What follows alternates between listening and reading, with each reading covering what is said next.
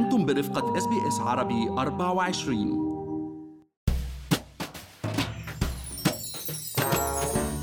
كيف ممكن نختار البنك المناسب لاحتياجاتنا في أستراليا؟ وشو العوامل اللي ممكن تأثر علينا لنختاره هو وصندوق السوبر وشركة التأمين ممكن نتأثر بدعاياتهم على التلفزيون أو على الراديو والأونلاين مثلاً أو هل ممكن تكون شهرتهم الكبيرة في البلد كفيلة وكافية لاختيارنا وولائنا إلهم؟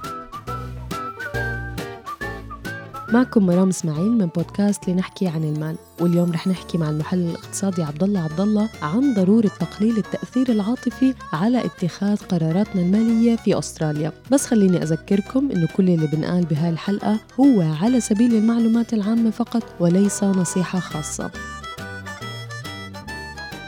عبد الله كل مبيعات البضائع والخدمات المرتبطة بالمستهلك بتعتمد على تقنية الإقناع المتخفية. عبر خلق سمعة حول العلامة التجارية بتدفع بالعميل إلى التسليم بالتعامل مع هذا البنك أو هاي الشركة من دون التفكير أو التشكيك مرتين فيما إذا كانت خدماتهم الأنسب إلنا. صحيح مرام وخاصة بموضوع المال لأن هو دايما أصلا أساسا موضوع عاطفي. يعني اليوم نحن صرنا بنشوف كبر الشركات آه، تقريبا صارت مسيطرة على السوق سوق معين المصارف أو التأمينات أو غيرها. وبصير فعلا من الصعب كتير دخول لاعبين جدد. رغم إنه ممكن الخدمات يلي ممكن يقدموها هول اللاعبين الجدد تكون أفضل بكثير من من الشركات الكبرى اللي مسيطرة على السوق ولكن هاي الشركات استطاعت عبر سنوات من الإعلانات واستراتيجيات جلب الزبائن والحفاظ على الزبائن اقنعنا عاطفيا وشدد على كلمة عاطفيا إنه نح... إنه هن الأفضل، يعني خاصة مثل ما كنت عم بقول موضوع المال، فكرة نحن إنه ممكن نخسر مالنا أو جزء من مالنا دائما أمر مقلق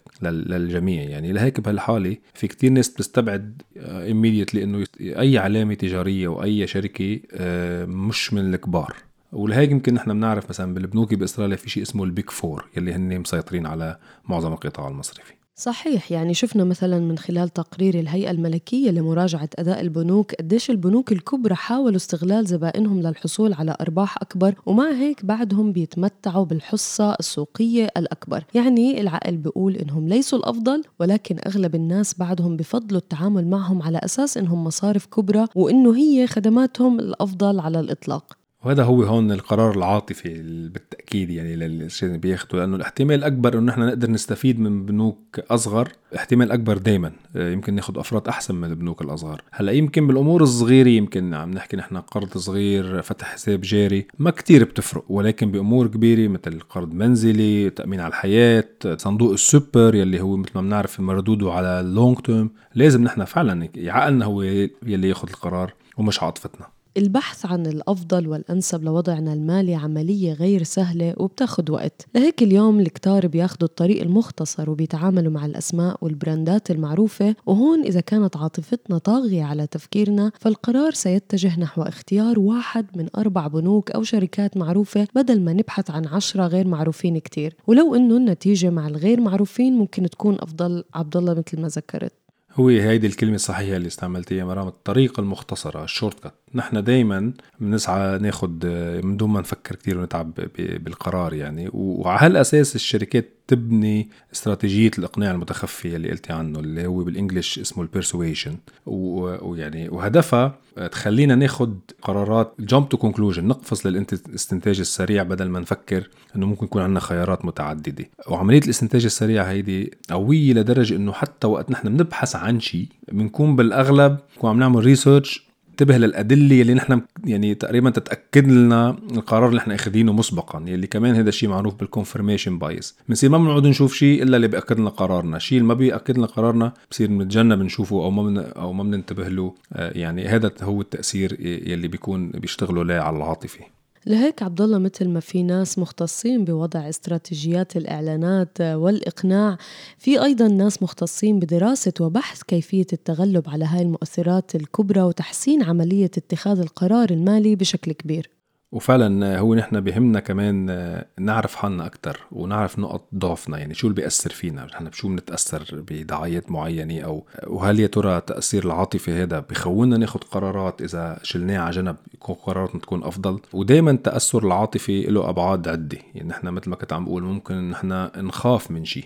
أو مثلا يكون معنا صبر معين ناخد قرار سريع. ممكن تكون في إحباط معين ديبريشن تأثير خسارة شيء. كل هيدي عوامل عاطفية تأثر علينا على قراراتنا بنروح يمين أو شمال إلى آخره. صحيح عبد الله وهاي شفناها كثير خلال فترة الكورونا. يعني قديش في ناس اشتروا أشياء وأغراض واشتركوا بخدمات مش بحاجتها بس بسبب الضغط النفسي يلي مروا فيه. واستراتيجيات الإعلانات يعني انتهزت الفرصة ولعبت كثير على هذا الموضوع وال emotional shopping ومن حسن الحظ يعني دائما بمحيطنا عبد الله سواء بالعائلة أو بالأصدقاء بيكون في شخص لازم يكون في شخص بيقولوا عنه عقله كبير ومطلع بشكل جيد على الأمور والظروف من حوله أو في الناس اللي خبرتهم بالحياة المالية أوسع منا. مزبوط يعني هو هن الناس اللي بيقدموا لنا نصيحة وبيساعدونا نتخلص من الشيء اللي حكينا عنه ال confirmation bias المهم نحن نسمع لهم يعني ونسمع لهم بعقل وناخذ بنصيحتهم ونكون مستعدين لتغيير رأينا وإبعاد العاطفة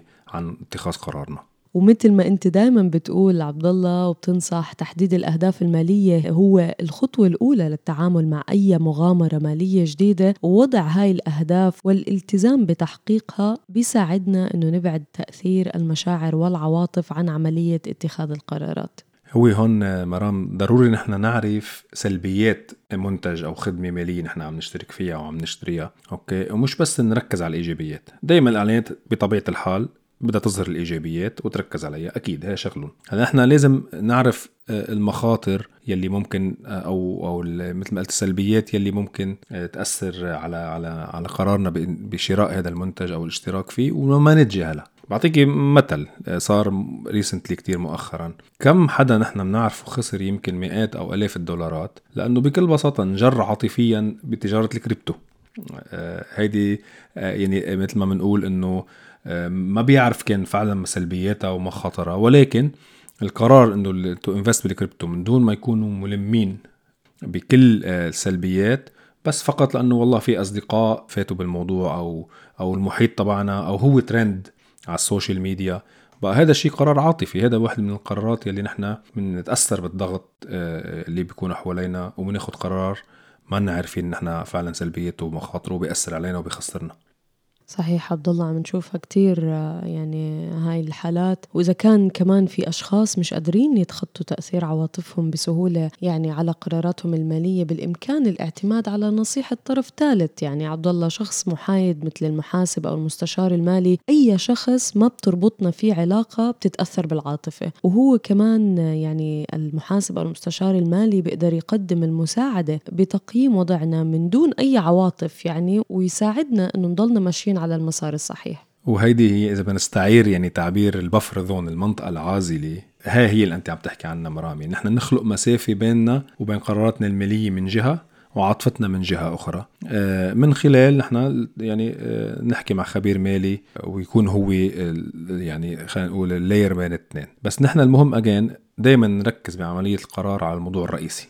دائما المغريات بتلاقيها موجودة بالإعلانات وبال وبالعروضات يعني. مثلا بيقول لك مثلا مع قرض بنعطيك cash back أو مع ال credit card خصومات بمطعم معين. الشخص بيصير مركز على موضوع ال cash back أكثر من مركز على موضوع القرض. يعني أنت فعلا كشخص آه، عم تدور على قرض أو عم تدور على offer cash back لهيك نحن نحن ضروري نحن اليوم نشوف آه، نحاول نزيح نبعد المؤثرات هيدي عنا وشوف شو بينفعنا وشو بيضرنا بالقرض نفسه بايجابيات القرض نفسه ال core تبع القرض. مش عرض ال cash back أو عرض fees على ال credit card إلى آخره هي اللي تأثر على قرارنا.